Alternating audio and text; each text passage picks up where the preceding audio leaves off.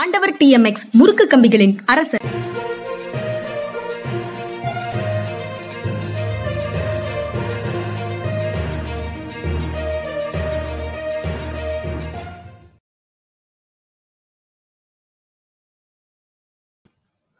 வணக்கம், இது மனிதா.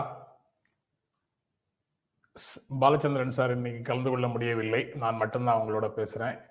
இரண்டு பேருமே 2-3 நாட்களாக வெவ்வேறு ஊர்களுக்கு பயணம் செய்து கொண்டிருந்ததால 2 பேரும் சேர்ந்து கலந்து கொள்ள முடியவில்லை.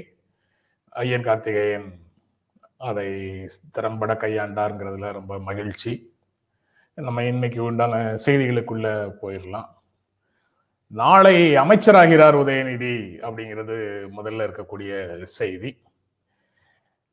உதயநிதி அமைச்சராவார், அமைச்சராக்கப்பட வேண்டும் அப்படின்னு திராவிட முன்னேற்ற கழகத்தின் சார்பிலும் எதிர்த்தரப்பிலிருந்து வாரிசு அரசியலை முன்னெடுக்கிறது அப்படின்னு பாரதிய ஜனதா கட்சி, திமுக முன்னெடுக்கிறதுன்னு பாரதிய ஜனதா கட்சி சைட்லையும், அண்ணா திமுகல அங்க அந்த குடும்பத்தை சார்ந்தவர்கள் மட்டும்தான் பதவிக்கு வர முடியும், அண்ணா திமுகல எல்லாரும் யார் வேண்டுமானாலும் பதவிக்கு வர முடியும் அப்படிங்கிற மாதிரி பிரச்சாரமும் நடந்து கொண்டே இருந்தது, உங்க எல்லாருக்குமே தெரியும். ஆனா படிப்படியாக அந்த 2017-19 தேர்தலில், நாடாளுமன்ற தேர்தலில் இருந்து அவர் பிரச்சாரத்தை மேற்கொள்ள தொடங்கினார். அதுக்கு பிறகு 21 தேர்தலையும் அவருடைய தீவிரமான பிரச்சாரம் வந்து மக்களிடத்துல சென்றடைந்தது. அவர் ஒரு தொகுதியில போட்டியிட்டு சட்டமன்ற உறுப்பினராகவும் தேர்வு பெற்றிருக்கிறார். இயல்பாக அடுத்த கட்டமாக அமைச்சரவை அப்படின்ற ஒரு கோரிக்கை அவரை நேசிக்கக்கூடிய கட்சிக்காரங்க, வெளியில இருக்கக்கூடியவங்க தரப்புல இருந்து ஒரு எதிர்பார்ப்பும் கோரிக்கையுமாக இருந்தது. அதை நாளையிலிருந்து அதை செயல்படுத்தலாம் அப்படின்னு முடிவு பண்ணியிருக்கிறாங்க. ஆளுநர்கிட்ட சொல்லியிருக்காங்க, ஆளுநர் ஒப்புதல் கொடுத்திருக்கிறாரு. ஆளுநர் ஒப்புதல் உடனடியாக கொடுத்துட்டாருன்னு நாம எல்லாம் மகிழ்ச்சி அடைய வேண்டிய விஷயங்கள்ல இதுவும் ஒன்றாக இருக்குது. ஆளுநர் ஒப்புதல் கொடுத்திருக்கிறாரு. நாளை பதவி ஏற்பு அப்படிங்கிறது உறுதியாகி இருக்கிறது. அவருக்கான அறை வந்து தலைமைச் செயலகத்துல தயாராகி கொண்டிருக்கக்கூடிய செய்திகளும் அதுக்குள்ள இருக்கு. இதுல உதயநிதிக்கு என்னென்ன அட்வான்டேஜ் இருக்கு அப்படின்னு பார்த்தா, அவர் வந்து அதிகாரப்பூர்வமாக அமைச்சராக தமிழ்நாடு முழுக்க அவரால் இப்போ அரசு சார்பில் பயணம் செய்ய முடியும். அரசின் திட்டங்கள் மக்களிடத்துல எப்படி செயல்படுகின்றன அப்படின்னு செயல்படுத்தப்படுகின்றன அப்படிங்கிறதை அவரால் இப்போ பார்க்க முடியும். திட்டங்களை செயல்படுத்தக்கூடிய துறை, அதை சூப்பர்வைஸ் பண்ணக்கூடிய ஒரு துறையாக அவர் கையில ஒரு துறையும் வரப்போவதாக செய்திகள் சொல்கின்றன. இளைஞர் மற்றும் விளையாட்டு அந்த துறையோடு சேர்த்து திட்டங்கள் செயல்பாடு குறித்து கண்காணிக்கும் துறையும் அவரிடத்துல கிடைக்குதுன்னா, அவர் வந்து அனைத்து துறைகளினுடைய செயல்பாட்டையும் பார்க்கக்கூடிய ஒரு வாய்ப்பு இருக்குது. தமிழ்நாடு முழுக்க எல்லா தொகுதிகளுக்கும் ஒரு தொகுதி MLA அப்படிங்கிற நிலையிலிருந்து எல்லா தொகுதிகளுக்கும் அவர் போய் பார்த்து மக்களோடு உரையாடுவதற்கான ஒரு வாய்ப்பு கிடைக்கிறது. இந்த 2 வாய்ப்புகளும் ரொம்ப ரொம்ப முக்கியமான வாய்ப்புகள், அரிய வாய்ப்புகள். இதை கடந்த காலத்துல கிடைத்த வாய்ப்புகள் எல்லாவற்றையும், அதாவது சினிமால நடிக்க போனதிலிருந்து, சினிமால தயாரிப்பு தொழில போனதிலிருந்து அவருக்கு கிடைத்த வாய்ப்புகள் எல்லாவற்றையும் அவர் சரியாக பயன்படுத்தி கொண்டார் அப்படின்னு தான் சொல்லணும். அந்த மாதிரி கிடைக்கும் அமைச்சர் வாய்ப்பையும் அவர் சரியாக பயன்படுத்தி கொள்வார் அப்படின்னு நான் நம்புறேன். அதனால இந்த மாநிலம் முழுவதும் செயல்படுவதற்கான, மாநிலம் முழுவதும் மக்களிடத்துல நேரடியாக தொடர்பு கொண்டு சேவை செய்வதற்கான ஒரு வாய்ப்பு இருக்கு. அதையும் அவர் முறையாக பயன்படுத்தி கொள்வார் அப்படின்னு நினைக்கலாம்.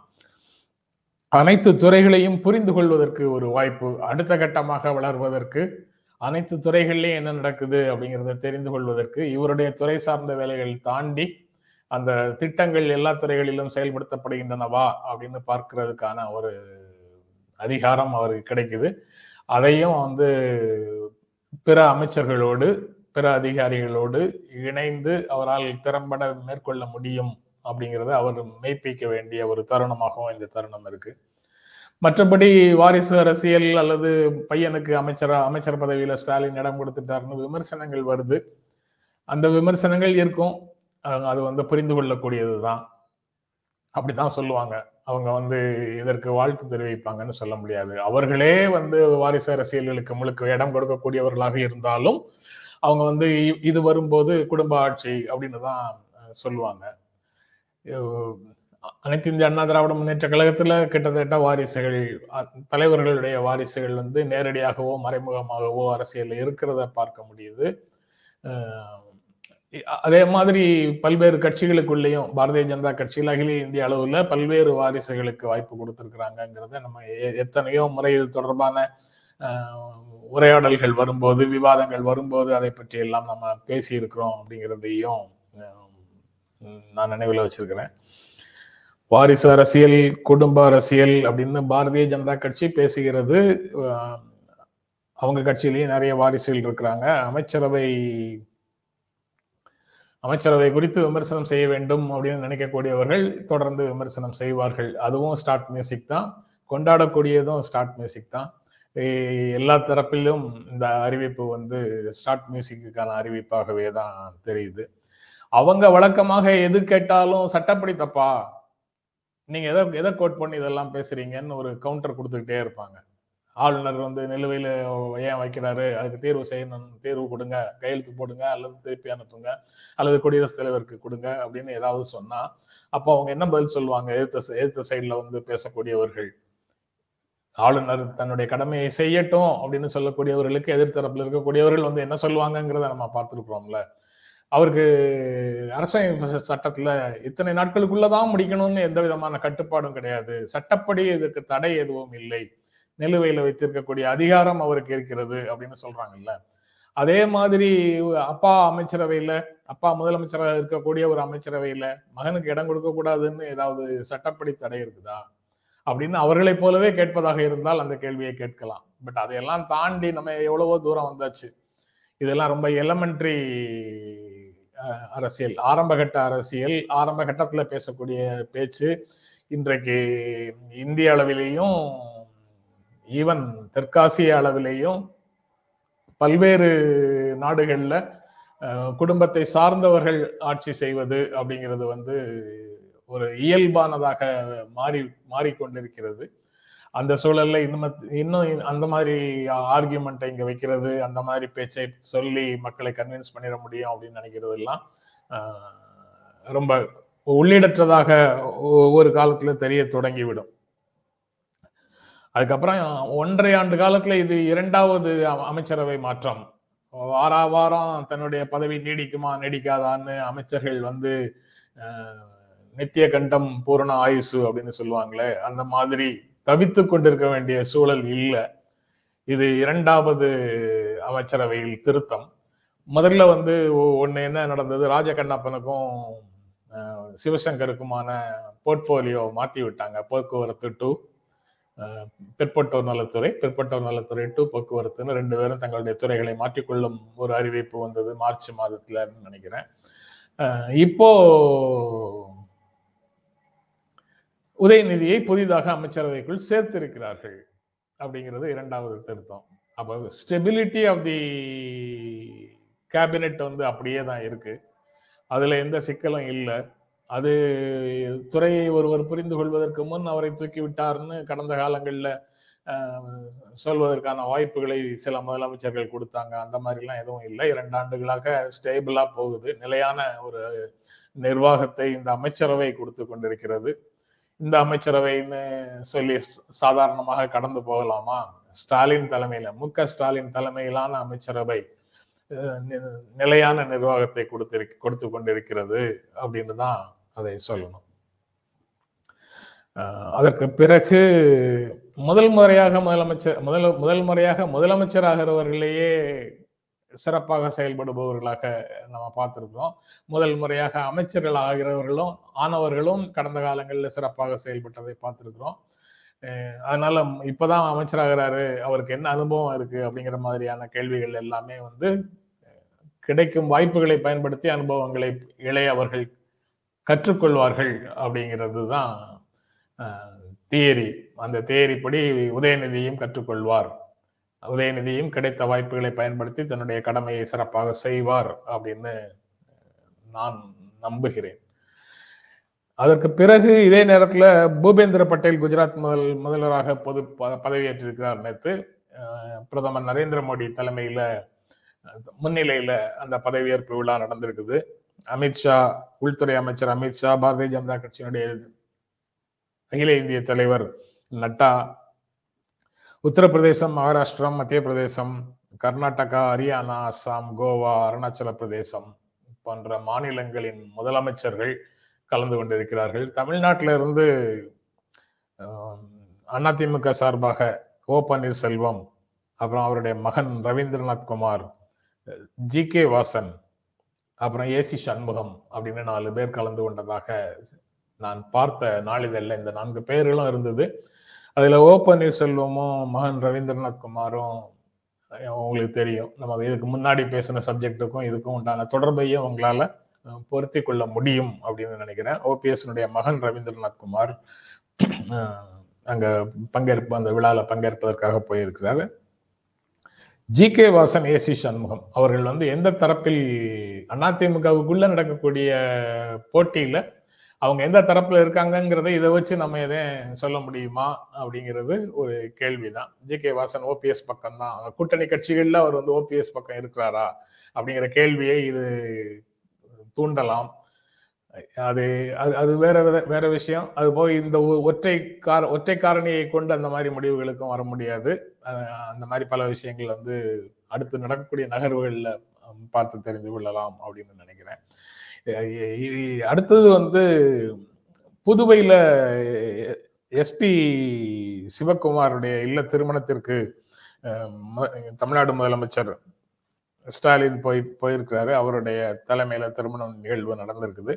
அதுல பேசும்போது அவர் கடந்த தேர்தலின் போதே தமிழ்நாட்டுல இப்போ திராவிட மாடல் ஆட்சியை சிறப்பாக நடத்தி கொண்டிருக்கிறோம், அந்த தேர்தலின் போது கடந்த 2021 தேர்தலின் போதே திராவிட மாடல் ஆட்சியை இங்கும் உருவாக்குவதற்கான வாய்ப்பு கிடைத்தது, ஆனால் நம்ம அதை தவற விட்டு விட்டோம் அப்படின்னு பேசியிருக்கிறாரு. அதனால இங்கேயும் எனக்கு திராவிட மாடல் ஆட்சி தமிழ்நாட்டில் நடப்பதை போன்ற ஒரு திராவிட மாடல் ஆட்சியை புதுச்சேரியிலும் வர வேண்டும் என்று நான் விரும்புகிறேன் அப்படின்னு அவருடைய விருப்பத்தை வெளிப்படுத்தி இருக்கிறாரு. இது பெரிய செய்தி ஒன்றும் இல்லை, தொண்டர்களுக்காக அவர் பேசியிருக்கிறாரு. குஜராத்ல ஆம் ஆத்மி உறுதியாக ஆட்சி அமைக்கும், ஆம் ஆத்மியின் ஆட்சி வரும்னு சொன்னதை போல ஸ்டாலினும் திமுக ஆட்சி இங்கு வரும் அப்படின்னு சொல்லியிருக்கிறாரு அப்படின்னு முன்னாள் முதலமைச்சர் நாராயணசாமியும் கருத்து சொல்லியிருக்கிறாரு புதுச்சேரி தொடர்பாக. அந்த இந்த செய்தி, இந்த பேச்சில் இருக்கக்கூடிய செய்தியை நாராயணசாமி சொன்ன இந்த ஒரு வார்த்தையில, அதாவது அது தொண்டர்களை உற்சாகப்படுத்துவதற்காக பேசியிருக்கிறாரு. எல்லாரும் அப்படி சொல்றதுதான், ஒவ்வொரு கட்சியும் ஆட்சிக்கு வரணுங்கிறது விருப்பம் தெரிவிக்கக்கூடியதுதான் அப்படின்லாம் சொல்லிட்டு காங்கிரஸ் இங்க இன்னும் வலிமையாக இருக்கு அப்படிங்கிறத அவர் குறிப்பிடுகிறார். முதலமைச்சர் ஸ்டாலின் இதுக்கு இன்னொரு விஷயம் சொல்றாரு. முதலமைச்சராக இப்போது இருக்கக்கூடிய ரங்கசாமி நல்லவர் தான், ஆனா வல்லவர் இல்லை அப்படின்னு பேசியிருக்கிறாரு. அவர் அப்படி பேசியிருக்கிறாரு, இங்க நாராயணசாமியும் இந்த மாதிரி பேசுறாரு. இதை தாண்டி வேறு ஏதேனும் அங்கு நடந்து கொண்டிருக்கின்றனவா அப்படிங்கிறது தெரியல. அவர் நல்லவராக ரங்கசாமி இருக்கிறாரு, ஆனா துணைநிலை ஆளுநருடைய ஆட்சி தான் அங்க நடக்குது. அவர் சுதந்திரமாக ஜனநாயக முறைப்படி மக்களால் தேர்ந்தெடுக்கப்பட்ட அரசாக ரங்கசாமியால செயல்பட முடியவில்லை அப்படிங்கிற ஒரு கருத்தையும் முதலமைச்சர் ஸ்டாலினுடைய பேச்சில புரிந்து கொள்ள முடியுது. இன்னும் ஒரு சென்டென்ஸ் இருக்கு, அந்த சென்டென்ஸ் மிஸ்கோட் ஆயிடும் அல்லது மிஸ்லீட் பண்ணும் அப்படின்ற மாதிரி தோணுது. தமிழ்நாட்டுக்கும் புதுச்சேரிக்கும் நாங்கள் வேறுபாடுகள் எதையும் பார்ப்பதில்லை, 40 தொகுதிகளுக்கையும் சேர்த்து தான் நாங்கள் தேர்தல் தொகுதிகள் ஒதுக்கீடு தொடர்பாக பேசுகிறோம் அப்படின்னு கலைஞர் காலத்துல இருந்து 40 தொகுதிகளுக்கும் தான் கூட்டணி கட்சிகளோடு சேர்த்து பேசுகிறோம் அப்படின்னு ஒரு கருத்தை சொல்லியிருக்கிறாரு. அது திராவிட முன்னேற்ற கழகம் என்ற கட்சி அந்த 40 தொகுதிகளையும் கூட்டணி கட்சிகளோடு பங்கிடுவது தொடர்பான கருத்தாக அவர் பேசியிருக்கிறார். ஆனா ஒட்டி வெட்டி பேசக்கூடியவர்கள் புதுச்சேரிக்கான தனித்தன்மையை திமுக ஒத்துக்கொள்ளவில்லை அப்படின்னு பாலிடிக்ஸ் பண்றதுக்கு அதுக்குள்ள ஒரு வாய்ப்பு மறைந்திருக்கிறதாக தெரியுது. அல்லது அவர் பேச்சை நான் முழுமையாக கேட்கல, அந்த பேப்பர்ல வந்திருக்கிற செய்தித்தாள்ல வந்திருக்கிறத பார்த்துட்டு தான் நான் பேசுறேன். அதனால பேசும்போது ஒருவேளை அதற்கான தெளிவான பிக்சர் கிடைத்திருக்க கூடும் அப்படின்றதும் ஒரு ஃபேக்டர் தான். அதுக்கப்புறம் மாநிலங்களவையில் குடியரசு துணைத் தலைவர் தான் மாநிலங்களவையினுடைய தலைவர். அவர் ஆம் ஆத்மி பிரதிநிதி நாடாளுமன்ற உறுப்பினர் பேசும்போது 3000 கேஸ் ஒன்றிய அரசின் பொறுப்பில் இருக்கக்கூடிய விசாரணை அமைப்புகள் எதிர்கட்சிகள் மேலே போட்டாங்க, அதில் 22 வழக்குகளோ என்னவோ தான் குற்றம் மெய்ப்பிக்கப்பட்டிருக்கிறது அப்படிங்கிற மாதிரி அவர் பேசியிருக்கிறாரு. இந்த 3000ங்கிற எண்ணிக்கை உங்களுக்கு எப்படி வருது?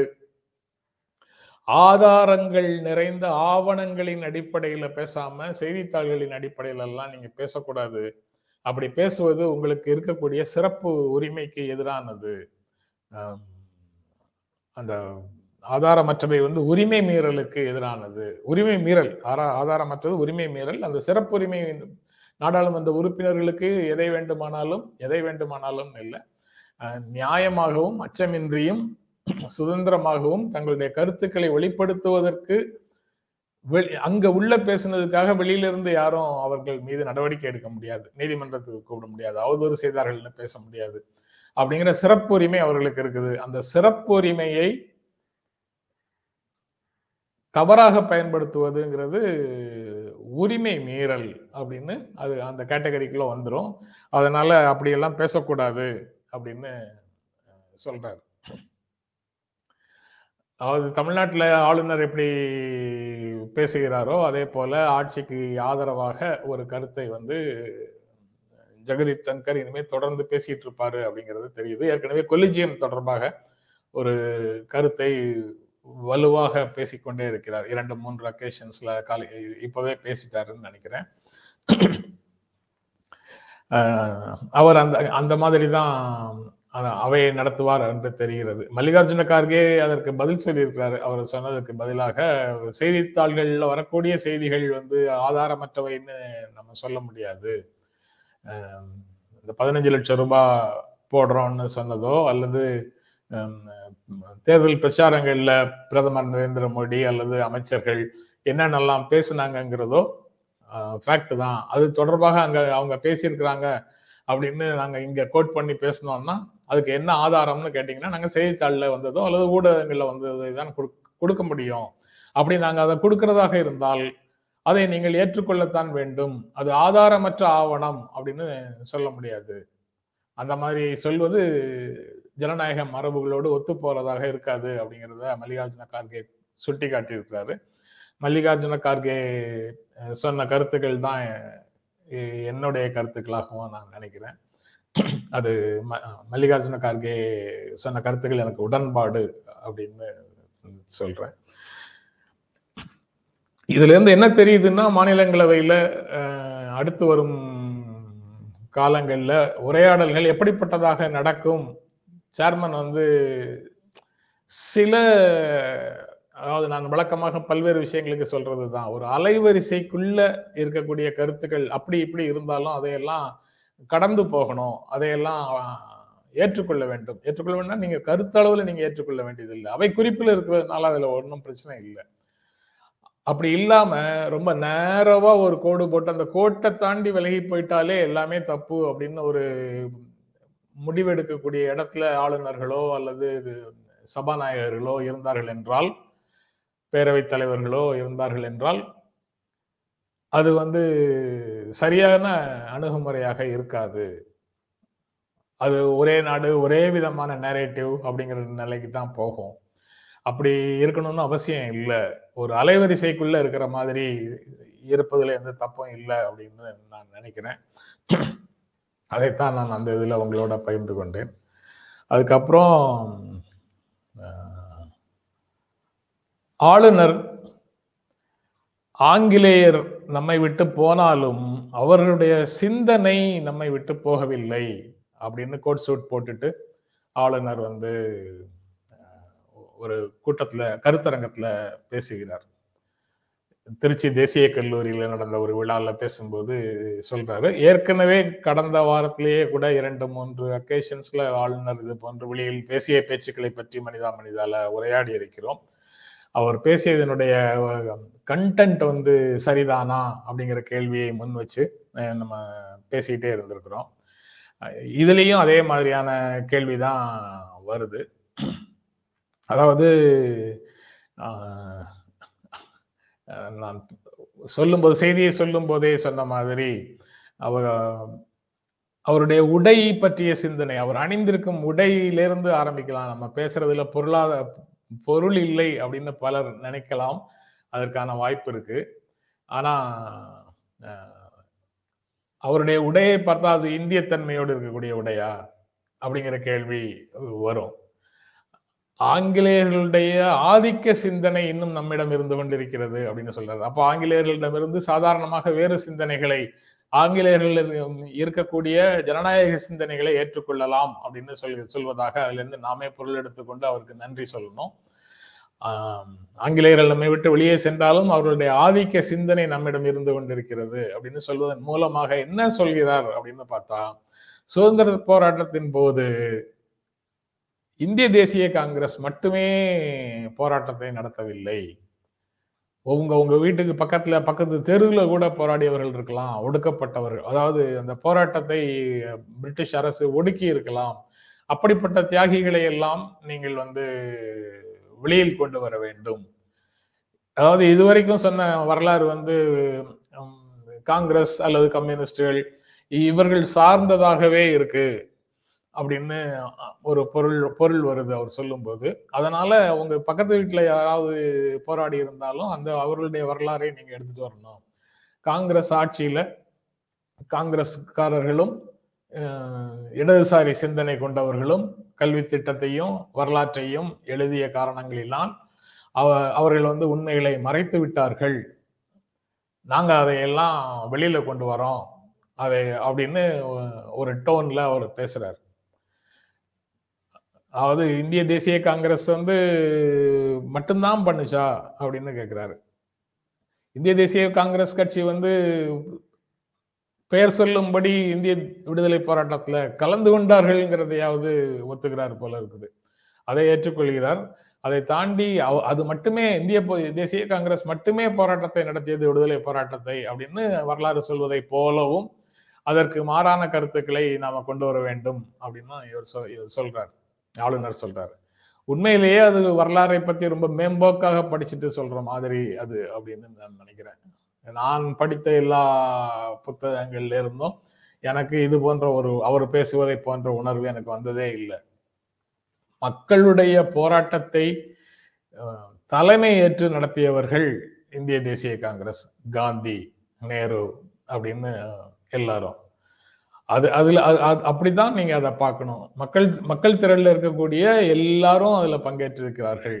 அதாவது சமத்துவத்தை விரும்பக்கூடியவர்கள், சமத்துவத்தை விரும்பாதவர்கள், சமூக நீதியை விரும்பக்கூடியவர்கள், சமூக நீதியை விரும்பாதவர்கள், காங்கிரஸ் கொள்கைகளை ஏற்றுக்கொண்டவர்கள், காங்கிரஸ் கொள்கைகளை ஏற்றுக்கொள்ளாதவர்கள், கம்யூனிஸ்ட் சித்தாந்தத்தை ஏற்றுக்கொண்டவர்கள், ஏற்றுக்கொள்ளாதவர்கள், எல்லாரும் சேர்ந்துதான் அந்த போராட்டத்தை நடத்தி இருக்கிறாங்க. யாருக்கு பெயர் அந்த விடுதலை போராட்டத்துக்குள்ள வரவே இல்லை. பெரும்பாலான தலைவர்கள்னு சொல்லக்கூடிய எந்த அமைப்பு, எந்த கொள்கைகளை சார்ந்தவர்கள் பெயர்கள் அங்க வரவே இல்லை. மாறாக விடுதலை போராட்டத்திற்கு எதிரான பக்கங்கள்ல அவர்களுடைய பெயர்கள் எல்லாம் அடிபடுகின்றனன்னு பார்த்தா அவர்களுக்கு இப்போ இந்த வரலாறு உறுத்தலாக இருக்குது. அவர்கள் இந்த வரலாற்றை மாற்றி எழுதுவதற்கு விரும்புகிறார்கள். மாற்றி எழுதுவதை எப்படி எழுதுவது? ஏற்கனவே கான்ட்ரிபியூட் பண்ணவங்களை கான்ட்ரிபியூட் பண்ணலைன்னு சொல்ல முடியுமா? ஸோ அப்படி சொல்ல முடியாததுனால காந்தியோ இந்திய தேசிய காங்கிரஸோ மட்டும் போராடவில்லை அப்படின்னு சொல்லி கூட ஒரு 10 பேரை பக்கத்துல வைக்கிறதுக்கு ஆளுநர் முயற்சி செய்கிறார், அல்லது ஆளுநர் ஏற்றுக்கொண்ட கருத்தியல் முன்வைக்கிறது, அதை ஏற்றுக்கொண்டு ஆளுநரும் பேசுகிறார். அப்படித்தான் நான் அதை பொருள் விளங்கிக் கொள்கிறேன். அப்படி எல்லாரையும் கொண்டு வச்சாச்சுன்னா பரந்த மக்கள் போராடினார்கள்னு முதல்ல கொஞ்ச நாள் பேசலாம். அதுக்கப்புறம் அந்த மக்கள் யாரு, மக்கள் எல்லாரும் இந்துக்கள் அப்படின்னு சொல்லலாம். அப்ப அதுக்கப்புறம் அடுத்த ஈக்குவல் டுன்னு போட்டு ஈக்குவேஷன் டிரைவ் பண்ணுவாங்கல்ல, அதே மாதிரி முதல்ல காங்கிரஸ் மட்டுமல்ல அப்படின்னு சொல்றது, மக்கள் போராடினார்கள்னு சொல்றது, அப்புறம் மக்கள்ங்கிற இடத்துல இந்துக்கள்னு சப்ஸ்டியூட் பண்றது, அதுக்கப்புறம் இந்துக்கள்ங்கிற இடத்துல ஏக பிரதிநிதியாக நாங்களே அப்படின்னு சொல்லி அந்த இடத்த ஃபில்அப் பண்ணிக்கிறது அப்படிங்கிற ஒரு திட்டத்தின் ஒரு பகுதியை இப்போது செயல்படுத்த தொடங்கி இருக்கிறார்களோ அப்படிங்கிற சந்தேகம் வருது. இப்படித்தான் அவர்களுடைய பேச்சுக்கள் ஒவ்வொன்றையும் நாம புரிந்து கொள்ள வேண்டியதாக இருக்கிறது.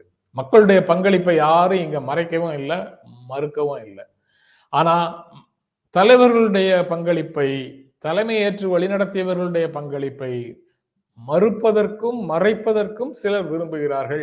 அந்த சிலருடைய கருத்தை ஆளுநர் பேசுகிறாரா அப்படிங்கிற சந்தேகம்தான் அவருடைய பேச்சை கேட்கும் போது இருக்கு.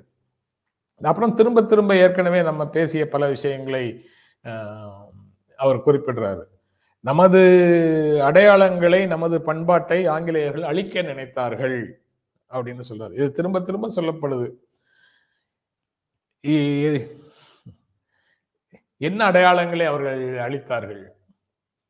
அதாவது அரசியல் ரீதியாக ஒரு நாட்டை இன்னொரு நாடு கைப்பற்றி தன்னுடைய இராணுவத்தின் மூலமாக, அல்லது ஏற்கனவே இருந்த படையை தன்னுடைய அதிகாரத்தின் முழுவதும் சட்ட ரீதியாக தன் பக்கம் வைத்துக்கொண்டு மக்களை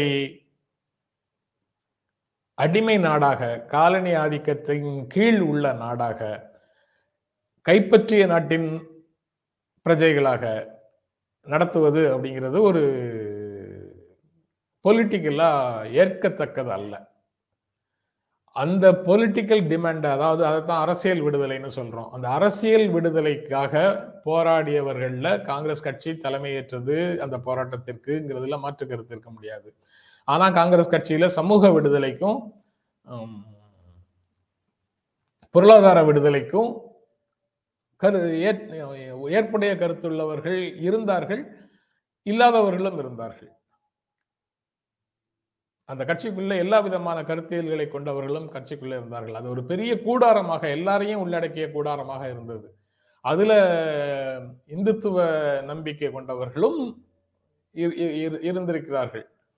அது அப்படி ஒரு எல்லா தரப்புக்குமான அமைப்பாக, அதாவது இந்தியாவினுடைய அரசியல் கட்சி, இந்தியா எப்படி வேற்றுமையில் ஒற்றுமைன்னு இருக்குதோ அதே மாதிரி அங்கேயும் ஒரு வேற்றுமையில் ஒற்றுமையை கொண்ட கட்சியாக அந்த கட்சி அப்போது இருந்திருக்கிறது. இப்போதும் கிட்டத்தட்ட அப்படிதான் இருக்குது. அதனாலதான் அங்க நடக்கக்கூடிய பல்வேறு கருத்து மோதல்கள், அல்லது அது கோஷ்டி மோதல்களாக மாறி பின்னால வேற வேற வழியில சில விஷயங்கள் மாறி போயிருந்தாலும் கூட அங்க இருக்கக்கூடிய ஜனநாயகத்தன்மை அதை ஒட்டி இருக்கு. G23க்கு பிறகும் கட்சி அந்த தலைவர்கள் மீது கடுமையான நடவடிக்கை எடுக்காமல் உள்ள அகாமடேட் பண்ணி அவர்களோட உரையாடல் நடத்தி அவர்களை திரும்பவும் வென்றெடுத்து ஒரு பணிக்குள்ள வச்சிட்டு இருக்கிறாங்கல்ல, சேர்ந்து வேலை செய்வதற்கான ஒரு பணிக்குள்ள வச்சிட்டு இருக்கிறாங்கல்ல, அது ஒரு முக்கியமான பண்பாடு. 1000 குறைகள் அதுக்குள்ள இருந்தாலும் அது ஒரு முக்கியமான பண்பாடு அப்படின்னு எனக்கு தோணுது. அதை ஏற்காதவர்கள் இருக்கலாம். அப்படி பொலிட்டிக்கலா காலனியத்திலிருந்து விடுதலை, காலனி ஆதிக்கத்திலிருந்து விடுதலைங்கிற கோரிக்கையை காங்கிரஸ் கட்சி முன்வைத்தது.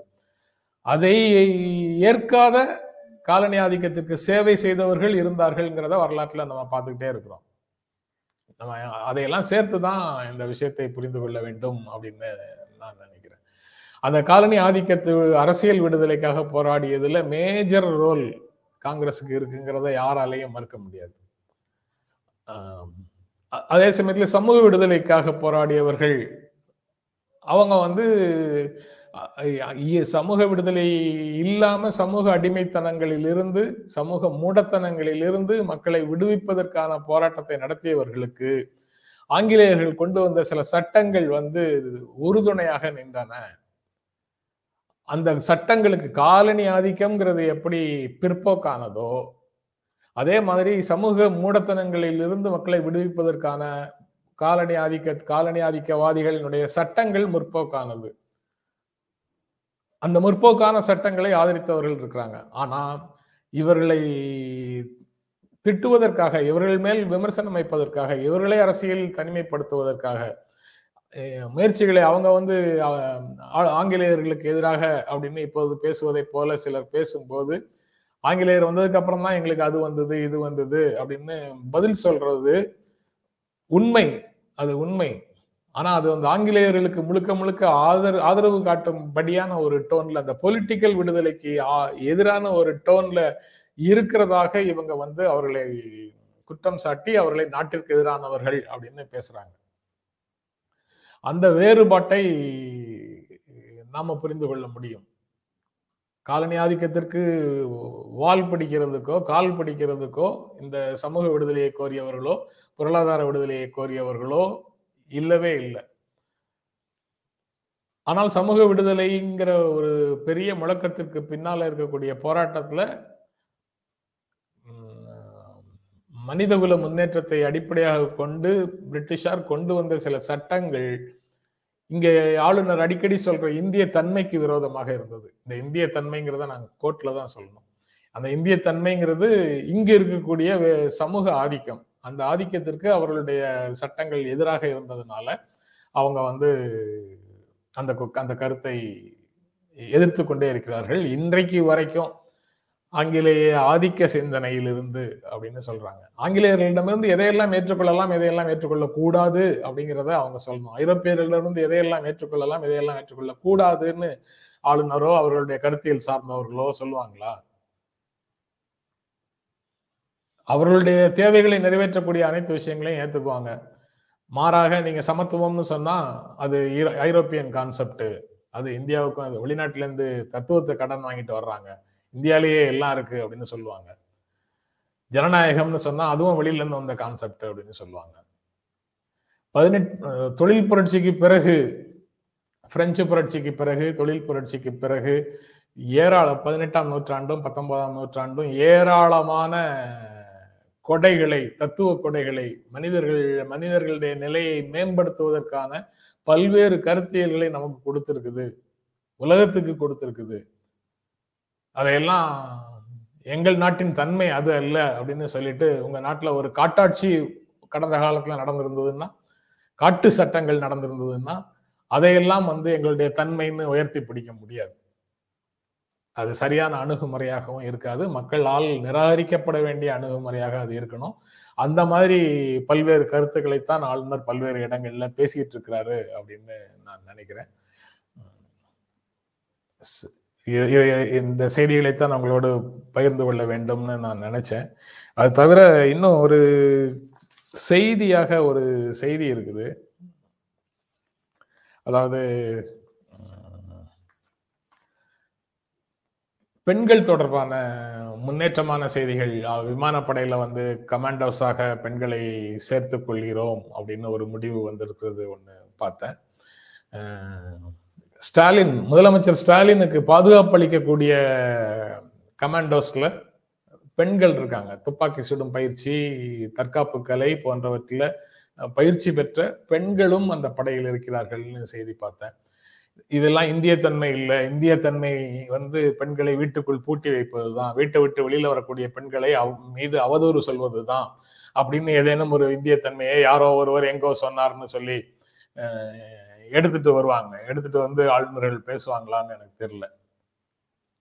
அதாவது சமூகம் ஏற்றுக்கொண்ட பல்வேறு மாற்றங்களை கூட காலை பிடிச்சு இழுத்து பின்னால கொண்டு போவதற்கான முயற்சி நடக்குது அப்படிங்கிற ஒற்றை ஆபத்தை முக்கியமானதாக நாம் அனைவரும் கருத வேண்டும் அப்படின்னு நினைக்கிறேன். இப்படி பேசிட்டே இருந்தா பேசிட்டே போகும். அதிக நேரம் பேசணும்னு வேற கேட்டிருக்கிறீங்க. இல்ல தனியாக ஒருவர் வந்து இவ்வளவு நேரம் பேசினதே அதிகம்தான் நினைக்கிறேன். நாளையிலிருந்து பாலச்சந்திரன் சாரும் வந்துருவாரு. நாம் 2 நாட்களாக ஐயன் மேனேஜ் பண்ணதுக்கும் ஐயனுக்கு நன்றி. நம்ம தொடர்ந்து நீங்கள் கொடுத்துட்டு இருக்கிற ஆதரவுக்கும் எங்கள் அன்பும் நன்றியும். மீண்டும் சந்திப்போம். நன்றி, வணக்கம்.